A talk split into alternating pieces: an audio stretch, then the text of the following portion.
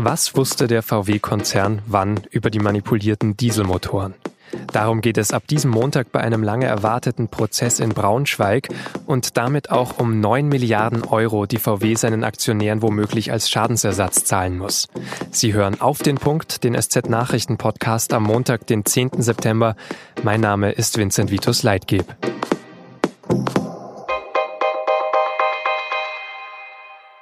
Das Gerichtsgebäude des Oberlandesgerichts Braunschweig ist zu klein.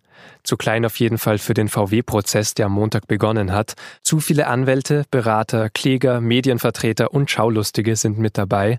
Das Gericht ist also in den Kongresssaal der Stadthalle verlegt worden. Dabei wird in erster Linie nur der Fall der Deka Investments verhandelt. Dahinter stehen aber 1700 gleiche oder ähnliche Fälle. Das heißt, verliert Volkswagen das erste Musterverfahren gegen Deka Investments, können alle anderen auch Ansprüche geltend machen. Alles in allem geht es damit wohl um 9 Milliarden Euro. Die Summe wäre ein Schadensersatz an die klagenden VW-Aktionäre. Die werfen VW nämlich vor, dass der Konzern schon früh von den manipulierten Dieselmotoren gewusst hat, ohne es den Aktionären zu sagen. Eine Vorwarnung hätte denen aber geholfen, Risiken abzuwägen, man hätte einen Kurseinbruch der Aktie erahnen können und womöglich keine Verluste gemacht, so die Kläger. Der VW-Rechtsanwalt Markus Pfüller widerspricht dem.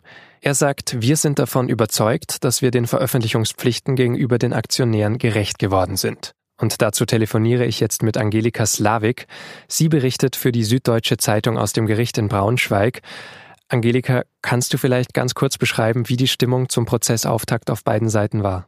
Also grundsätzlich spürt man natürlich die Anspannung. Das ist ein Prozess, da geht es um viel Geld, um viel Prestige und der wird natürlich eine gewisse Folgewirkung haben.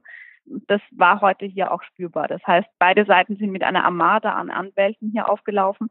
Das Gericht musste deshalb auch umziehen in die Braunschweiger Stadthalle, weil schlicht in einem normalen Verhandlungssaal nicht ausreichend Platz gewesen wäre für all diese Juristen, die hier heute auflaufen. Wie haben die sich heute gegeben, diese Juristen? Haben die dann auch gleich viele Interviews gegeben vorab? Das Medieninteresse war ja doch auch sehr groß.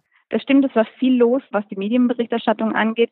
Grundsätzlich waren aber beide Seiten für ihre Verhältnisse recht zurückhaltend. Also vor allem bei VW gibt man sich sehr abwartend und schaut jetzt mal sozusagen, wie die ersten Signale vom Gericht sind.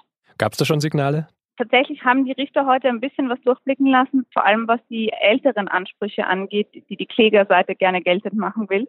Da kann man ein bisschen raushören, dass es wohl nicht so gut aussieht für Ansprüche, die älter sind, also die sich auf Vorgänge beziehen, die vor 2012 passiert sind.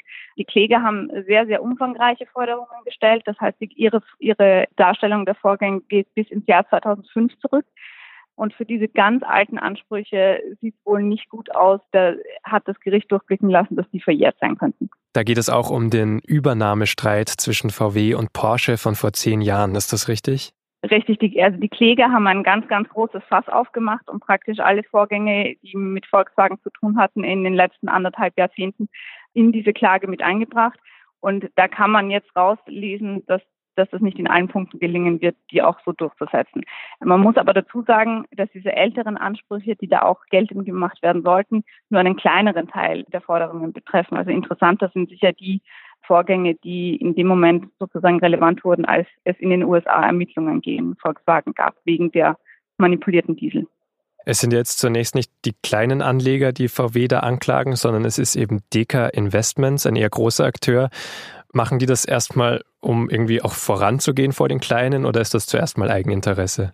Also grundsätzlich, das muss man schon sagen, stehen sich hier zwei Parteien gegenüber, die beide auf äh, Gewinnmaximierung geschaut haben in den letzten Jahren. Das heißt sozusagen, es geht hier nicht darum, ein Kämpfer für die Entrechteten zu sein, sondern das ist ein Musterprozess. Es geht um wahnsinnig viel Geld.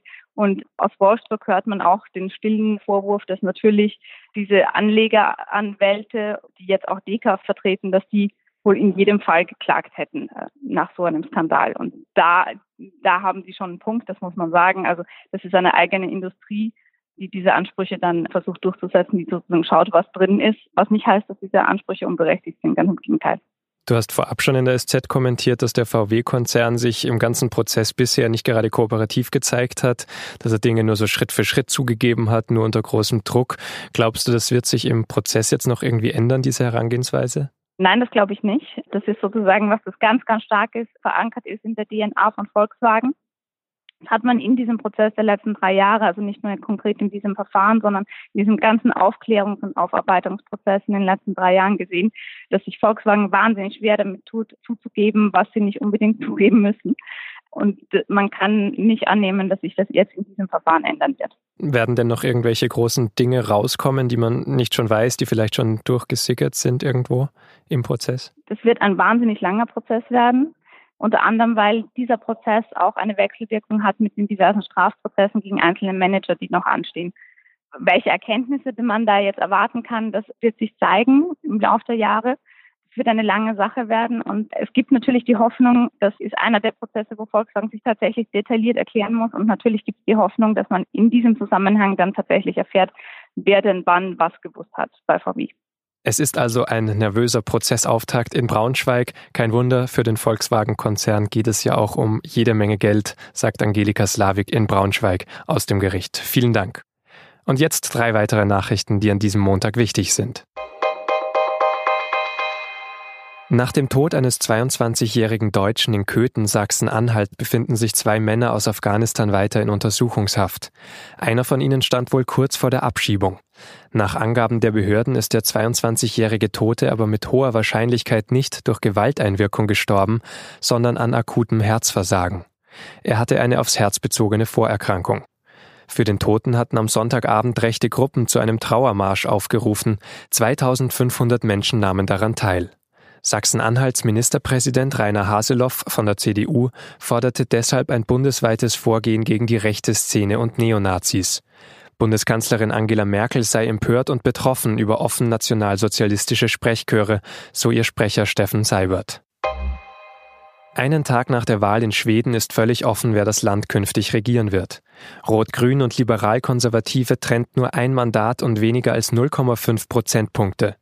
Nun könnten die Briefwahlstimmen aus dem Ausland entscheiden. Der Erfolg der rechtspopulistischen Schwedendemokraten macht dabei auch die Bildung einer Minderheitsregierung schwierig. Mit 17,6 Prozent wurde sie drittstärkste Kraft und so stark wie noch nie. Die Sozialdemokraten erreichten dagegen mit 28,4 Prozent ihr schlechtestes Ergebnis seit mehr als 100 Jahren. Andrea Nahles lehnt einen deutschen Militäreinsatz in Syrien ab. Weder in der Regierung noch im Parlament werde die SPD einen Bundeswehreinsatz gegen das Regime von Bashar al-Assad zustimmen, so Nahles. Sie unterstütze diplomatische Bemühungen. Offenbar prüft das Verteidigungsministerium, ob und wie sich Deutschland an Militärschlägen der USA, Großbritanniens und Frankreichs in Syrien beteiligen könnte. Voraussetzung dafür sei demnach, dass das Assad-Regime erneut Giftgas gegen die einheimische Bevölkerung einsetzt.